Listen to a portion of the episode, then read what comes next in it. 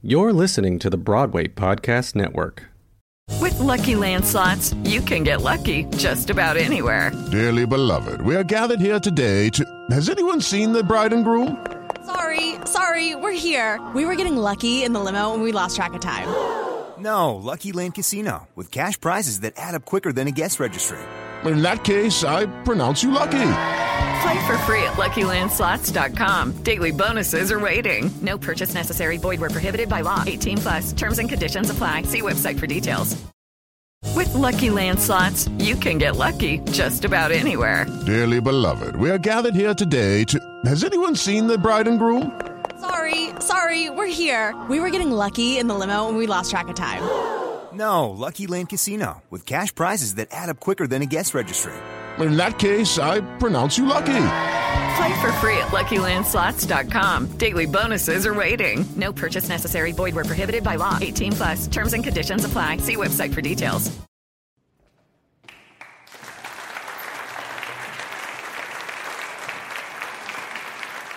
Hello, everyone, and welcome to Icons Harlem Renaissance in Motion, a classical theater of Harlem production in collaboration with the Venus Radio Theater.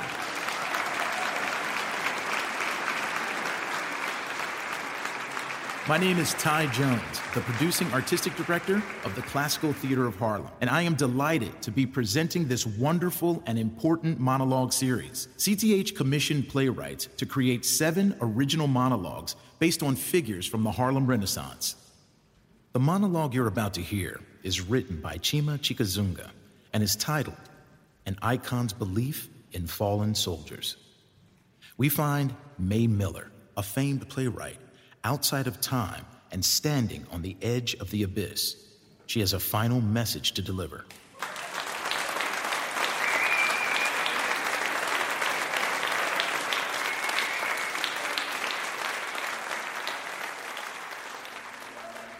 My name, May Miller, and I lived a black life.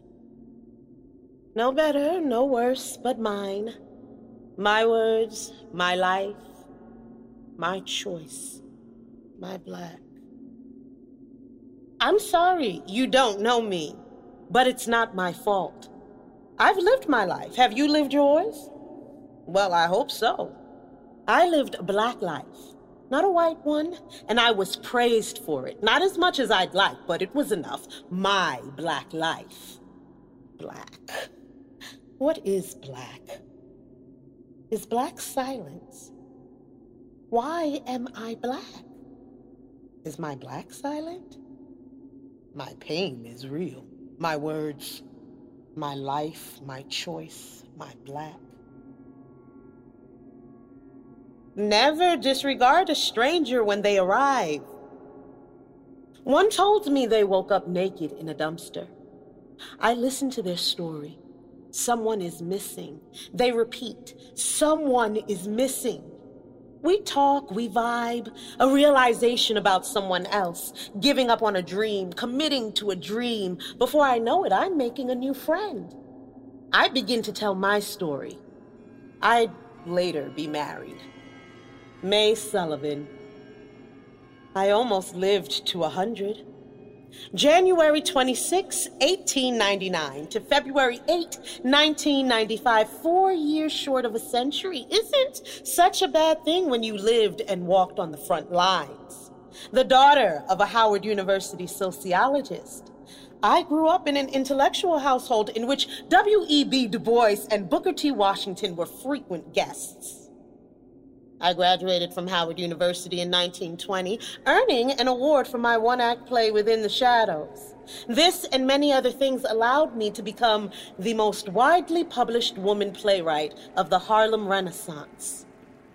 But enough about me. Let's talk W.E.B. I knew him well. W.E.B. Du Bois. Known him since I was a girl, but I never thought he noticed me. Did he understand my black? My new friend is intrigued by my black. Its essence, its joy, its struggle, its pain. But let me take it back to my younger days, way before we knew the pain of the new age of fallen soldiers. I think of it as a stranger story, like the one I mentioned earlier. I received a message. It was anonymous, but from a fan who'd read two of my plays. One, in particular, caught their attention and they wanted to talk about a possible collaboration. Typically, something like this I find strange, but something about their story intrigued me. They'd come to me as a survivor. They'd been through an experience I wouldn't wish upon my worst enemy because most never live to tell their story. This was my fascination, and I often wonder what it would be like if I never responded. So we start sending messages back and forth, and their words felt like the ocean. Like I was from Atlantis and she was typing words on the keys while she played the flute. So, after a few days of short phone calls, I hop on the train and I headed upstate New York. I wasn't afraid, more skeptical than anything. Though I'm usually not so brave, taking the time to use one's art to heal is essentially what we do. Most of the time, it's subconscious, but when it's put right out there in front of you, that's what we must do. But leaving the city for a small town in upstate New York was something I hadn't done in a while. I knew it was quiet and I would be able to get a lot of writing done. She too was a writer, but she didn't want to write her story.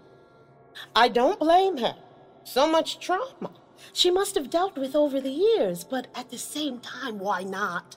I'd like to think I would. If I survived something like that and had the skills to do it, write it, I mean. Perhaps that's why Du Bois recommended me to write. I felt so honored. I imagine her to be very timid, like a pet, coming to a new home after being adopted, seeking comfort rather than a home. The train ride wasn't so long as I thought it would be. Only a few hours, but way better than a bus. I chose to use the time wisely and write down some questions. What made you reach out? Why not write your own story? What was your first day back like? Your first week, month?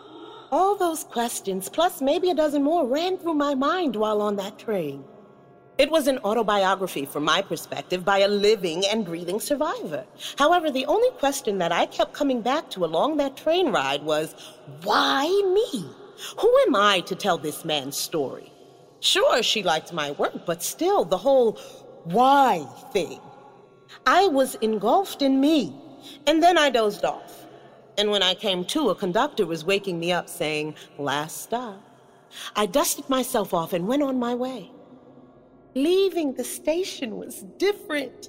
In a different place, a different state of mind. Surprisingly different, as a matter of fact, as I don't think I wondered so much about the why. The sky was a new hue of blue. All the fall colors of what seemed like an endless road were immaculate, different shades that only seemed to bloom in the south. So this is kind of weird, but I'm enjoying it.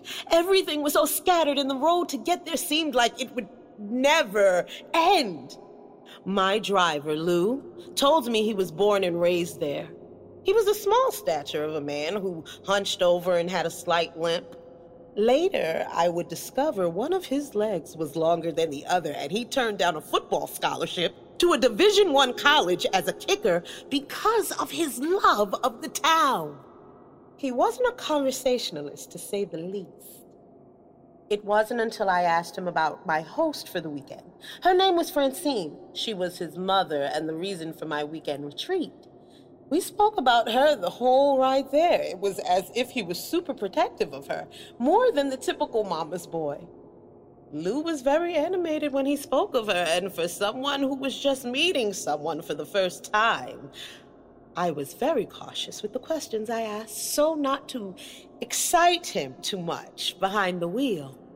Lou goes into the story of how his mom became the talk of the town. When his sister was barely a teenager, she was abducted on her way home from school. It was raining, and someone offered her a ride.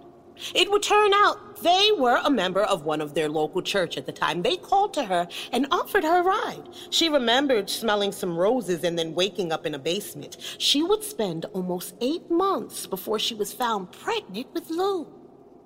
The more and more he began to tell me of this story, the more I began looking out the window of his car, imagining what his birth father looked like. That close in age? He must have been a splitting image of him. I didn't ask. I just kept my pad and paper, taking down detailed notes while he drove. The car smelled like a chimney, but I didn't mind. At first, he was quiet.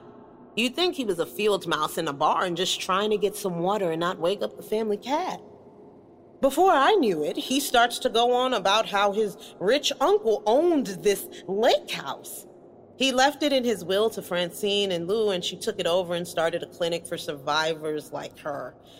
They do a weekend retreat for 48 hours and really bond over their conversations, really begin a step forward towards inner peace. The women arrive on Friday between 3 and 5, settle in, and have dinner at 6. Lou says he does the same trip he took me on. That's how he seemed to know all the landmarks. I asked him about what she was like, if he could prepare me for anything in particular. Anything I probably shouldn't mention. After all, I hadn't seen W.E.B. in a long time. I'd only known him from a handful of back and forth letters and one phone conversation, which was very brief. Anyhow, all the while Lou's face glowed. It was almost as if all these conversations. Maybe he wasn't as close as I was to him as he made it out to be. But if he wasn't close to him, then who was? Couldn't be just a driver. Was I even safe? Even with my black? I was very curious about him, too. Perhaps this peculiar man would make a few appearances in my next play as well. To be honest, I started to get scared by that point. When I arrived at my destination, it was nothing more than a patch of a wooded area with just a sign Lake, 0.05 miles ahead. No cars allowed past this point. And immediately I thought, well, that's odd. No cars. I mean, surely a bike or something, but there was nothing. Lou assured me that all was good and that he can't go any further or would have to pay a fine. Lucky for me, I packed light, and if needed to run or hit someone, I could. So he gives me an umbrella and he drives off.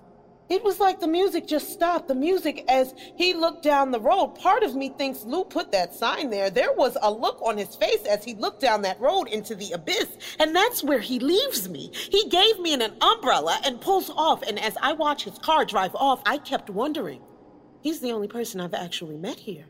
And I have a light bag and an umbrella. If it rains, I'm covered. If I get attacked by wolves or mugged by hillbillies, well, I hope they don't blame Lou because they'll never find the body. Yeah, I probably shouldn't say that, come to think of it. Yeah, I definitely shouldn't. Crazy doesn't discriminate against black.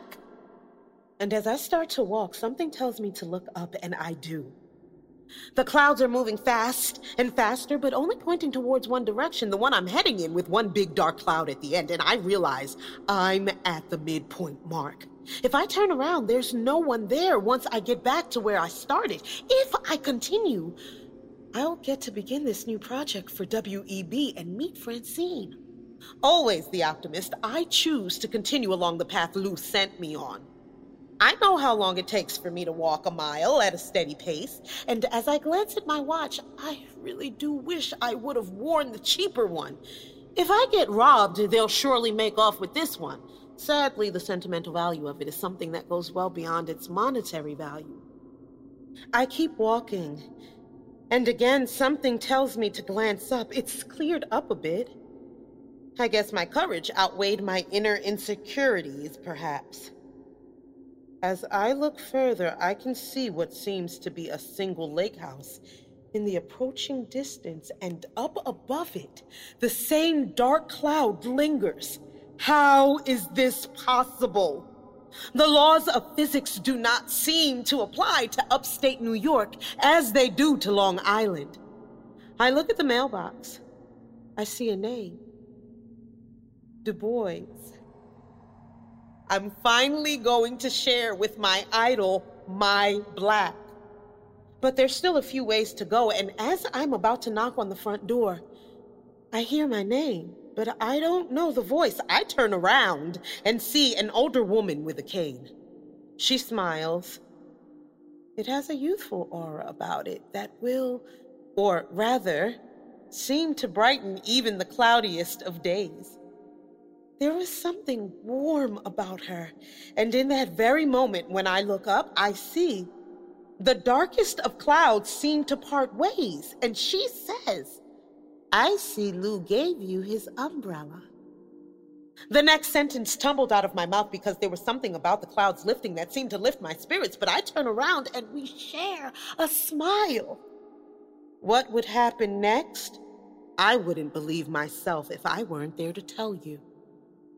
Now, what would you do if I told you this whole thing about me and WEB, I just made it up? Hear me out. Hear me out. Don't judge yet. Okay, let me guess. You'd be mad, right? Mm-hmm. And and probably discredit me, but you'd probably get over it. Now, what if I told you there once was a 21 year old woman by the name of Carolyn Bryant who said a young black boy whistled at her, and the result cost him his life? Then 50 some odd years later decided to retract her story a lie that would cost a young black boy his life. Would you be able to forgive her? The murders of George Floyd, Ahmaud Arbery, Tony McDade, and Breonna Taylor have demonstrated in horrific fashion the racism upon which this country was built. We mourn the loss of these black men and women and are grieved and outraged by their deaths 25 years after I died. Adding the countless other names to these names Amadou Diallo, Eric Garner, Freddie Gray, Philando Castile, Sandra Bland, Tamir Rice, Trayvon Martin, We'll never know what they could have been or done. But just to name and honor a few of these black men and women and children. Huh. As time passes by, we see what's going on down here. We know what to do. Come on, people. As young as ages of 12 to 59. When will it fall flat? All lives taken by those who should be protecting them. This hurts even more when they're all black. See? You got me started again, and I know what I missed. The slain of young black bodies. You know the ones we lost without the recordings? Yeah, where's that list? It hurts to know I missed so many. But I'm a poet. Sometimes I don't exactly know it. My sincerest apologies if I don't have your loved one here. My thoughts are those to hopefully leave you knowing you don't have to live in fear. This is the time for all hands on deck. We need everyone working for change and demand our young kings and queens as equals. All due respect.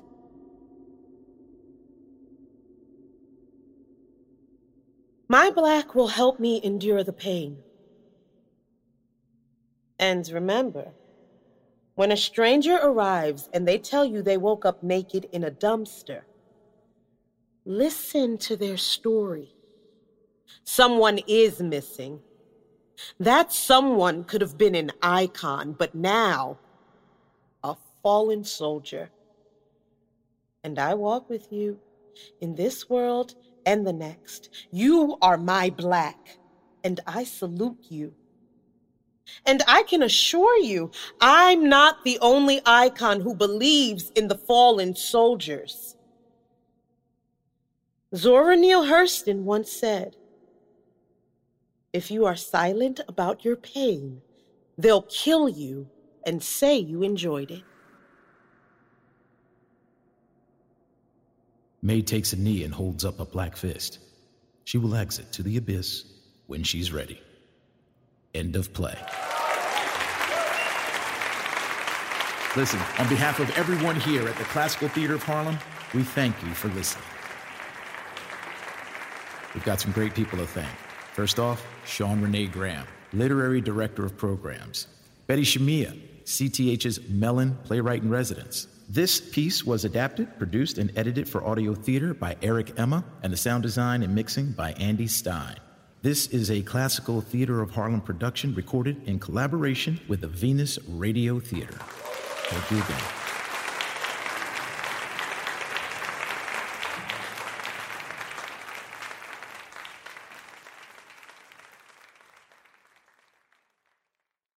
Hey guys, it is Ryan. I'm not sure if you know this about me, but I'm a bit of a fun fanatic when I can. I like to work, but I like fun too. It's a thing. And now the truth is out there. I can tell you about my favorite place to have fun Chumba Casino. They have hundreds of social casino style games to choose from, with new games released each week. You can play for free anytime, anywhere and each day brings a new chance to collect daily bonuses. So join me in the fun. Sign up now at ChumbaCasino.com. No purchase necessary. VGW. Void were prohibited by law. See terms and conditions. 18 plus. It is Ryan here, and I have a question for you. What do you do when you win? Like, are you a fist pumper? A woohooer, a hand clapper, a high fiver. I kind of like the high five, but if you want to hone in on those winning moves, check out Chumba Casino. At ChumbaCasino.com, choose from hundreds of social casino style games for your chance to redeem serious cash prizes. There are new game releases weekly, plus free daily bonuses. So don't wait. Start having the most fun ever at ChumbaCasino.com. No purchase necessary. VGW. Void were prohibited by law. See terms and conditions. 18 plus. Hey, it's Leslie Odom Jr. here on the Broadway Podcast Network to tell you about the Rise Theater Directory, a program of Maestra Music. Rise is a national online resource designed to connect and empower backstage and administrative and creative theater professionals from underrepresented backgrounds. If you work or aspire to work in the theater community, this can help you find your next project. And if you hire theater professionals, search the Rise Theater Directory to find your next team. Create your profile now and get more information by visiting risetheater.org. That's theater with an R E R I S E T H E A T R E dot org because only together we rise. Judy was boring. Hello. Then Judy discovered chumbacasino.com. It's my little escape. Now Judy's the life of the party. Oh, baby, Mama's bringing home the bacon. Whoa. Take it easy, Judy. The Chumba life is for everybody. So go to ChumbaCasino.com and play over 100 casino style games. Join today and play for free for your chance to redeem some serious prizes. ChumbaCasino.com. No purchase necessary. Void were prohibited by law. 18 plus terms and conditions apply. See website for details.